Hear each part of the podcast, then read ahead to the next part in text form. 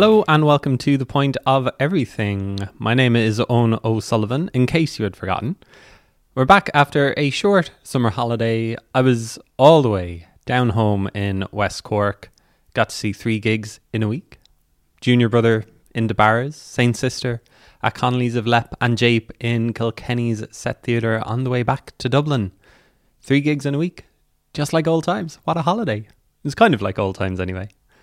Hopefully, everything starts back up without a hitch over the next few weeks and months. Anyway, today on the TPOE podcast is Orla Gartland, who released her long awaited debut album, Woman on the Internet, in mid August while I was on my holidays. This chat took place uh, on a shaky internet connection in Rosscarbery. Orla was on the Point of Everything podcast back in August 2018, episode 96, if you want to go and check that one out. She was talking then about moving from Dublin to London and all that is involved in that.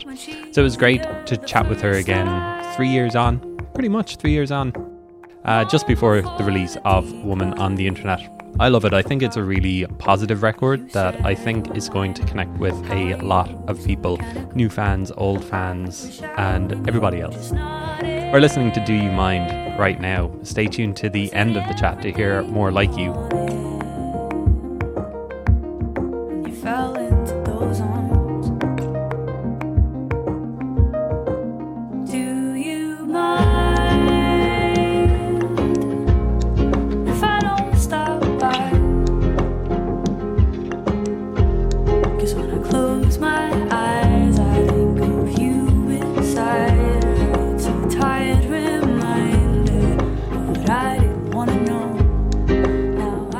has a couple of live gigs lined up in December. She plays the Academy in Dublin on December 16th, Dolan's Warehouse in Limerick on the 17th, and Cork's Cyprus Avenue on the 18th. See, just like old times, an Irish tour just before Christmas. I started out by asking Orla how she was feeling a couple of days out from the release of Woman on the Internet. I know. I am so excited. Yeah, these things always take like so much longer than you think and I feel yeah, I feel really good about it. I think no amount of preparation ever feels like enough. Like you just need a cutoff. You know what I mean? You can keep, you know, I feel like I've been quite ambitious with this album and I always want to be like making more videos and like I wanted to make a podcast and I wanted to do like all this stuff. And I think there comes there comes a point where you realize like you've done all that you can and you just have to like sit, sit down. So yeah, I'm kind of looking forward to that being the cutoff and being like, that's it now. You've produced the album as well, and you also do your Patreon too. Like one of the things that I've noticed talking to artists in the past couple of months is just the workload that is on artists' shoulders, particularly ones like you who are self releasing. Like, does it ever get too much? Do you ever have to take a step back? Or are you kind of happy at the moment, I suppose, just kind of like lay, lay it on me, like, let me do it all? Yeah, I do you know what? I like wearing a lot of hats on some days on most days like it works well for me like i am pretty self-sufficient. I feel like the diy way of doing this comes very naturally to me and actually any time over the last couple of years that i've flirted with the idea of like signing or been in a situation where i could have had a bigger team like something about it doesn't sit right with me. So i think it does get overwhelming sometimes but on those moments i realize that like i have i have kind of done this to myself I do think, yeah, I think there's a lot expected of artists right now. And I think I feel reasonably lucky that some of it, not all of it, but some of it comes naturally to me. But it's definitely an interesting point. I think I know so many artists that are like incredibly good at music, but like incredibly bad at the internet. And that's not their fault because they're completely different skill sets. So yeah, it's kind of a weird thing where you're sort of, I feel like I'm sort of a musician and a songwriter, producer, like do the music stuff.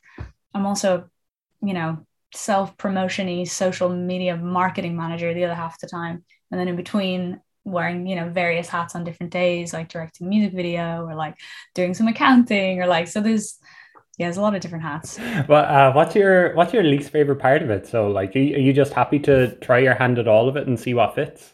Least favorite hat. Um, yeah, your least favorite hat. I think the the social media side of it is my least favorite by far just having to like promote your own stuff and say like look at me i'm great yeah it feels really indulgent and i think I don't know if it's an Irish thing. It's funny because I speak to a lot of like I'm based over in London now, and I speak to a lot of like UK artists, and I it is sort of a British thing as well. But this, you know, it doesn't come from considering it's my job. It doesn't come that naturally to me to be like, look at me, buy my thing, do my thing, follow this link. So it's kind of yeah, it just goes against my nature weirdly, but it is just part of the job. And there's also like just being on your phone a lot is so damaging for your head. So there's a lot of times where if if it, if it wasn't part of the job, I would like so happily delete Instagram in a heartbeat. Wow, really? So I, yeah, definitely. I think it does it does come naturally to me. Like I do I do have like a rhythm that I can fall into with it, but it's very hard to um you have to engage with the platforms. You know, you can't just like come on, drop your post, expect that everyone will love it, and then leave. Like you have to be present. And I think just the constant that is not it's not good for anyone. But you know, I think everyone has parts of their job that they don't love. And to be honest, anytime I meet an artist who likes that stuff more than making music, that's pretty sus. you know, like I think I I don't think I'm meant to like it as much as writing a song. I would be worried for myself if I did. So it's my least favorite part, but it's also fine. I, I, think that extends to like all levels of the music industry as well. Nobody likes doing that social media thing. I was listening to an interview or um, uh, podcast by New York Times about Lil Nas X, and they were just talking about how you know he's a child of the internet. He grew up almost as a troll sort of thing, so he knows the language and stuff. And then he just reached the level where, you know, he had a team who take over his social media and then suddenly he's not posting. And then there's a bit of a fan backlash because they can tell, you know, what tweets aren't his and stuff. You you ever reach that level where you're like, somebody else tweet for me and your fans are getting angry? No, imagine. I think I'm at a really nice level in that there's enough people around that I feel, you know, there's a bit of excitement when I post something, whatever. Like I feel like there's some kind of audience, but I'm also like small enough that I like know pretty much everyone's names who comments a lot and like I do see everything.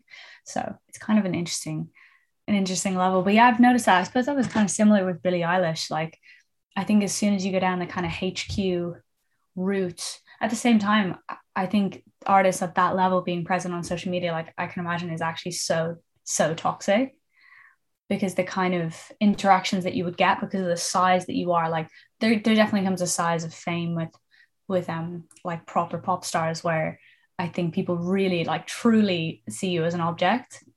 So it's so funny like the yeah the idea of backlash about it's like why do you get your management to to tweet for you? Why do you get your label to post for you? And it's like because you'll probably destroy them otherwise. Like you did this. Um but yeah, yeah, Lil Nas is he's super clever. And again, I think, yeah, that's someone who's just who learned the language of the platforms. And that's a whole other thing that I feel is very hard to get a grasp on unless you're actually present on the internet. Um, because there is there's a different tone to different sites there's a different sense of humor to twitter than there is to instagram and it's like unless you're actually using those sites you won't pick up on that stuff and you'll you'll post in a way that's just cringe and not in keeping with it. So yeah, it's really it is really interesting.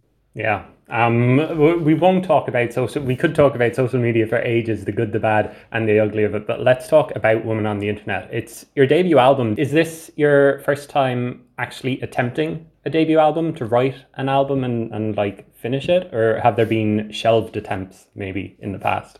There was one. There was one shelved attempt. Yeah, I'm trying to think of when it was. I think about three years ago, I was working with two producers in London. I felt it was going well enough that I could imagine it being longer. And they were nice, but I was at that point trying to produce myself. Um, there was like a kind of it was like a language barrier almost. Like I had ideas in my head, but didn't have the skills to execute them. So I was relying on these two guys I was working with. Things were getting lost in translation, and that was getting really frustrating which is often the case. You have an idea in your head and it's like, you know, you pass it on to someone, they do their interpretation and it's, it's always going to be different. So I was starting at that point to like take some initiative and be like, I'm going to learn to demo things so I can just literally show them what I mean. And they just didn't take that well to it. And, and I was kind of told to sit down, essentially, like that's our job. And so immediately when that happened, I was like, this is not the right environment for a for an album to be made. So I um at that point, yeah, just just put that aside and then did a couple like did the rounds a little bit more in London, found another producer and then started getting into a rhythm and like I I started finding people who were up for starting from ideas and only like working with those kind of people and it was it was so much better. Wow. And so you just continued that idea on this album. It's almost like a learning curve sort of thing, like teaching yourself how to produce as well. Yeah, 100%. And, and there was a huge learning curve even within these like 11 tracks. Like I can hear it in myself, knowing the state the demos were in at different points and like how much like inevitable time and focus I had to give them last year. I can definitely hear that in it. And yeah, I think it's just, it's, it's the kind of thing you don't think about when you see a solo artist, you kind of forget there are a lot of people behind the scenes. And like I said, I am like reasonably self sufficient, but finding like the right band was really important. Finding the right like co producer partner gives me enough space, but like also complements my skill set. And it's been interesting. I've been doing a few interviews, and a lot of people have been like, What took you so long? and I'm kind of like, Because it's like it takes a village, all this stuff, you know, it takes a village, and there's some trial and error in just finding that village you know so i think i i have i've had enough songs to make an album for years and, um but i think it's it's about like so much more than that i think. Does it still feel important like the debut album? Is the, do you see this as kind of like the definitive version of yourself as an artist? Yeah to some extent. I see it as the definitive version of myself right now and that's what i like in albums like the fact that they are time stamped which is not i guess is also the same for eps and like smaller projects but i think yeah, there's like a drama to like the, every time I say like the debut, there is this little thing where I'm like, I've been making music for so long that feels like almost misleading. But I think it is, I guess it's the debut and that's the first like big body work. And I definitely made it as a body work, which was different to before. Like I think EPs I've done have felt like a collection of songs that I had at the time that were my favorites at the time. But I went to like a residential studio for a few weeks and like did it as a as a chunk um, rather than in bits and bobs, which is how I've made things before. So I think, again, I, I don't know whether that comes across in the music or not, but like the process was definitely like approaching it as a as a bigger thing so that the songs could relate to each other. But you know, yeah, I guess I guess it is just me right now, as as will be album two and whatever year that will be me at that point and that that's what I like as a listener, you know, just knowing that's like where the person was at at that point. Yeah, like you, you talked about um, you know, kind of changing producers and you know, figuring out how to do it yourself three years ago. Like I, I, I was just looking back, wondering where kind of maybe the the genesis of these ideas and this kind of sound came from. Like, does why am I like this feel like kind of the the jumping off point for like this version of what you're doing? To some extent, yeah. I I remember that song being um well, I remember being heavily inspired by Phoebe Bridgers, who I was massively into at the time and still am. And I think for what, what she did for me as like a fan of her and a lot of people in that kind of alt folk indie American circuit, which is just an interesting like group to me. I don't really feel like we have that here. Um, I think we have loads of singer songwriters, but I think I, for the last couple of years, had resented that term because it had this quite twee connotation. I don't know if that makes sense, but like my when I thought of singer songwriters, it was like this um, you know, this really heavy, really serious, like breakup songs, really indulgent. And and I, I as soon as I got that idea in my head, there was just like this disconnect where I was like, I play guitar, like sure, as a format, I get that it, it does describe me, but I don't, I don't want that, you know and then when i became a fan of her it like helped me reclaim the term for myself because i was like sure you're a singer songwriter you're so far from twee. It's actually really cool. It's got so much personality and it's just not like lame. I don't know it's quite an american word to use but like it's not it's not cringe to me. So yeah when i wrote why am i like this i think i was there's definitely a nod to her. Not that it sounds particularly like her but i think it's more the like how specific her language is and lyrics I was like really obsessed with at that point um which I think does sort of translate into that one because I realized I was like oh it's really it's also really cool as a listener to know exactly what the person is singing about rather than shrouding everything in metaphors and mystery and sort of flowery language. So I think, yeah, I think I, I think a lot of the album like follows on from that thought as well. I was thinking about Phoebe Bridgers there the other day, just like I wouldn't have predicted that she'd become such an influential and big artist. Like I think she is genuinely like big. You hear Phoebe Bridgers' name and like a lot of a lot more people know who she is now. Um, like I, I I'm just I don't know if I have a question. Just like wow, Phoebe Bridgers, she's just become such such a an industry almost to herself. Yeah, I totally agree, and I think for me, like I love the music so much, but like I said, I think for what she's done for a lot of artists, the more like culture around her, that way of saying like, yeah, I make like I make super sad music, but like I'm super funny. Like I've I've been to Phoebe Bridgers shows where like the crowd are like heckling her kind of like with memes because she's breeded this like this level of like irony that is so beyond my comprehension. It's the most like LA thing I've ever heard. And it and it, you can hear it that that like humor is like tangible in the crowd. And I think for that culture to be like paired with this like quite sad, quite sincere music is like it's quite a juxtaposition in a way that that I like. And I've always liked that kind of juxtaposition. Like it, it's weird, but it almost reminds me of like when Adele was was absolutely like everywhere. And then you would hear her talk and she would have this accent that was like so in conflict to her vibe in the song. And she was so funny and chatty and just hilarious. And then she would start singing and it was just you know so it kind of feels like that where there's this like clash of your personality and um, as a person and, and in the songs but in like a way that I really like. But yeah it's a big she's she's a culture in herself yeah, I'm looking forward to seeing her live. I haven't seen her live yet, so I'm imagining that uh, that's going to be a bit of an experience seeing Phoebe Bridgers live. But coming back to the album, lyrically, it seems like it's really positive. Like you are trying to make that kind of connection that Phoebe is with with the audience, kind of almost putting your arm around them and telling them that things will be okay. Was that an intentional thing at the start of the lyric writing that you were like you wanted to write a kind of a positive album or, or a reassuring album? Yeah, definitely. I think it would have been really yeah, when I started writing the album, I didn't know like what it would be, it would be about, but I did think of like what kind of general tone do I want to hear here, and I think it would have been so easy to make a miserable lockdown album last year, and that was kind of the that was really the only deliberate thing that I had in my head going into it was like I refuse, refuse to write about how sad it is to be stuck inside because I think that kind of music is not going to age well. And, and I also knew how long it would take me to get out. So that would be like so sad to be releasing like a really, um, you know, an album about last year. I don't think needs to exist at all, but it definitely doesn't need to be released the following year. So yeah, it definitely was deliberate for it to be the soundtrack of like a more hopeful time. I didn't know what that time would be like or when it even would be, but I definitely wanted to do that. And it's easy it's so easy for me to write like sad songs. Like I could do that in my sleep. It's the like more upbeat stuff that is harder especially when you're writing by yourself. Um but that's kind of like a fun I think that's like a fun challenge you know? But it's like as soon as I get at the piano like that stuff just pours out. But it's like eh, I don't want a whole 11 12 tracks of that.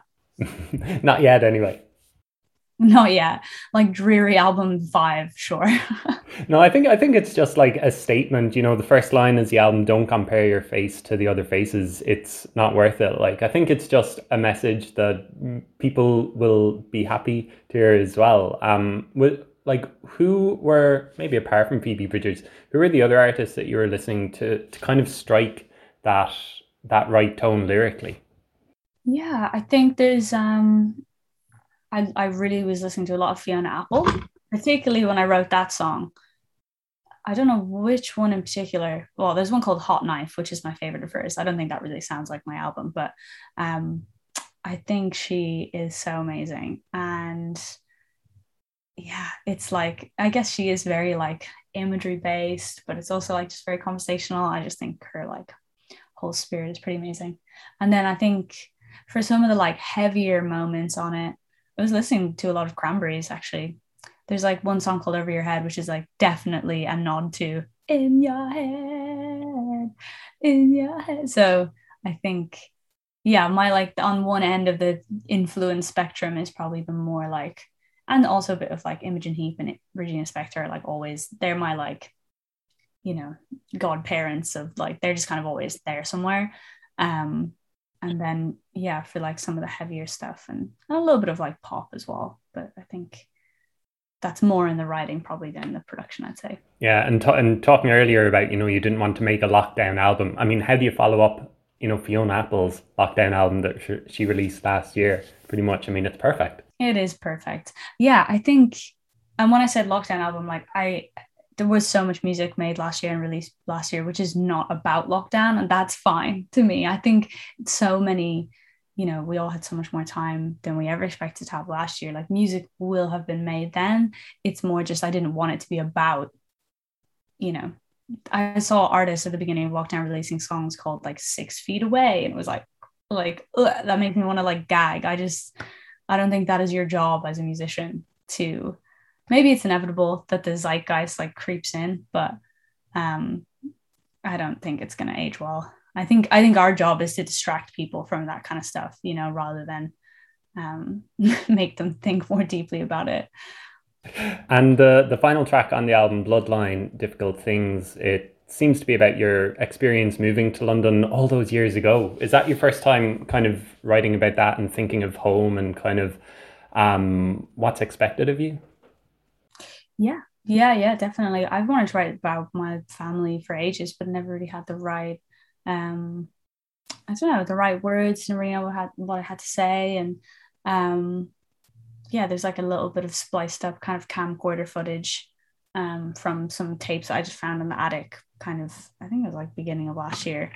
And in the midst of like maddening lockdown, just trying to keep myself busy, was just making a lot of like little beats and um, loops and, you know, not even like writing songs, but just like making little sections of beats and then splicing some of the camcorder audio, just like in on top and just seeing how it made me feel and then you know kind of just building stuff on top of that. So it was kind of made in like a slightly different way to the other ones. But uh, yeah no it's about definitely a nod to my family and more, more specifically about kind of the traits we get from our parents good and bad and how you're not sort of you don't have to be like that you know what i mean like I think I'm definitely like a mix of my mom and my dad, like naturally, but like equally, if there's something in that chain that you don't like, like you you can also break it. So it's kind of meant to be like empowering in that sense.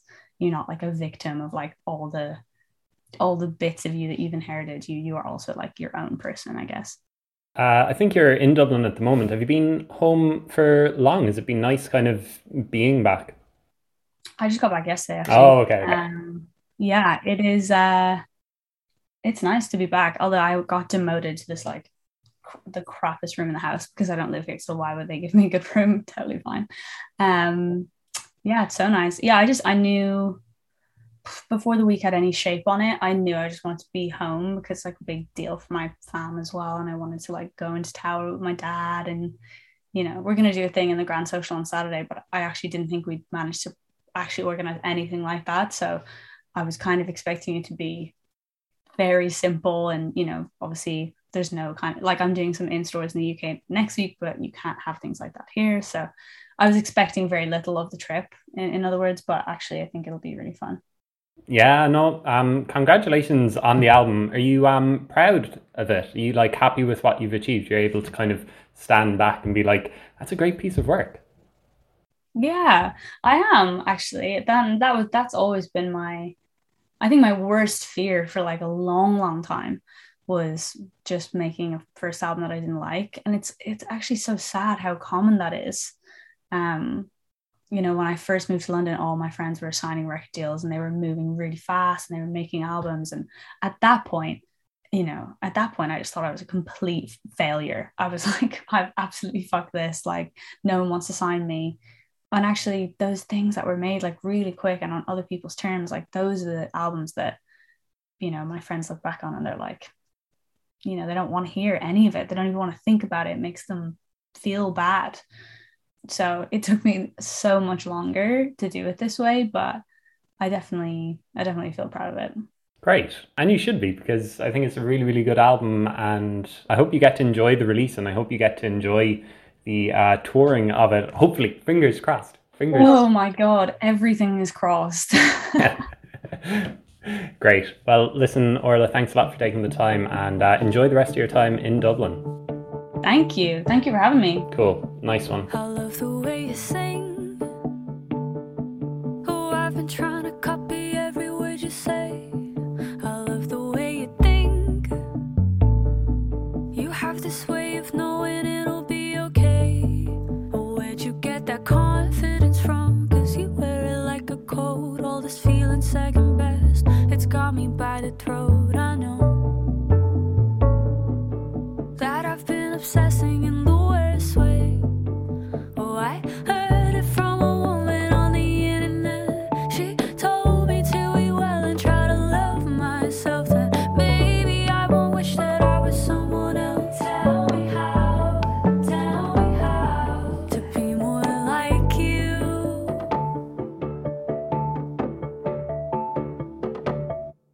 Look, I don't wanna fight.